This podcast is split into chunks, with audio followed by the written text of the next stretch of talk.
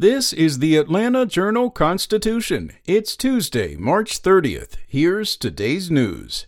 Our top story A Georgia State Patrol lieutenant said memories of the January 6th insurrection at the U.S. Capitol were on his mind when he arrested a Democratic legislator after she knocked repeatedly on the door of Governor Brian Kemp's state office as he was touting a sweeping new elections law.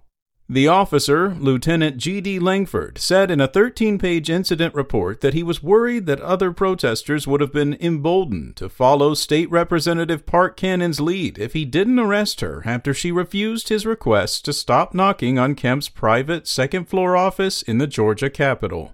The events of January 6, 2021 at the U.S. Capitol were in the back of my mind, he wrote in a report obtained by the Atlanta Journal Constitution I didn't want the protesters to attempt to gain entry into a secure part of the Capitol, Langford wrote.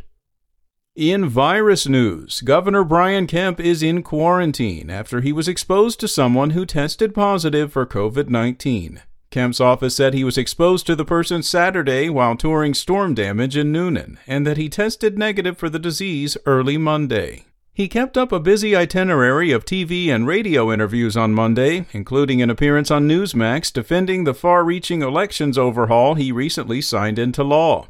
The governor received the Johnson & Johnson one-dose vaccine Friday in southeast Georgia, though public health officials say it takes 2 weeks after the shot to be considered immune from the disease.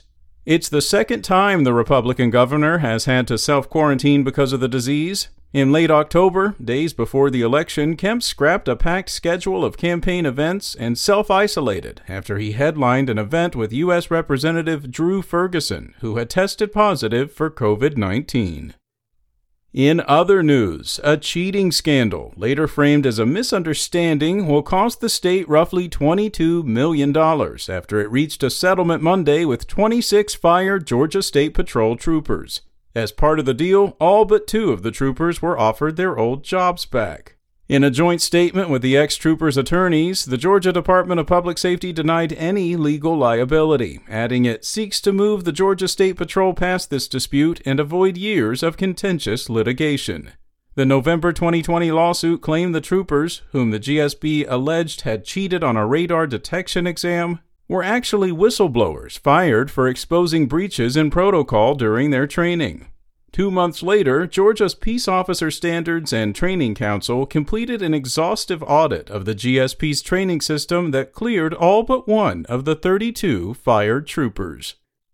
And finally, the New York company behind Rockefeller Center is the lead partner in an agreement to buy the Mall West End in southwest Atlanta and develop it into a 1.3 million square foot mixed use complex, according to people familiar with the matter.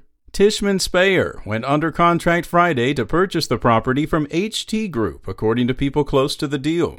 One person said the sales price is eight figures. The sale is expected to close by the end of the year.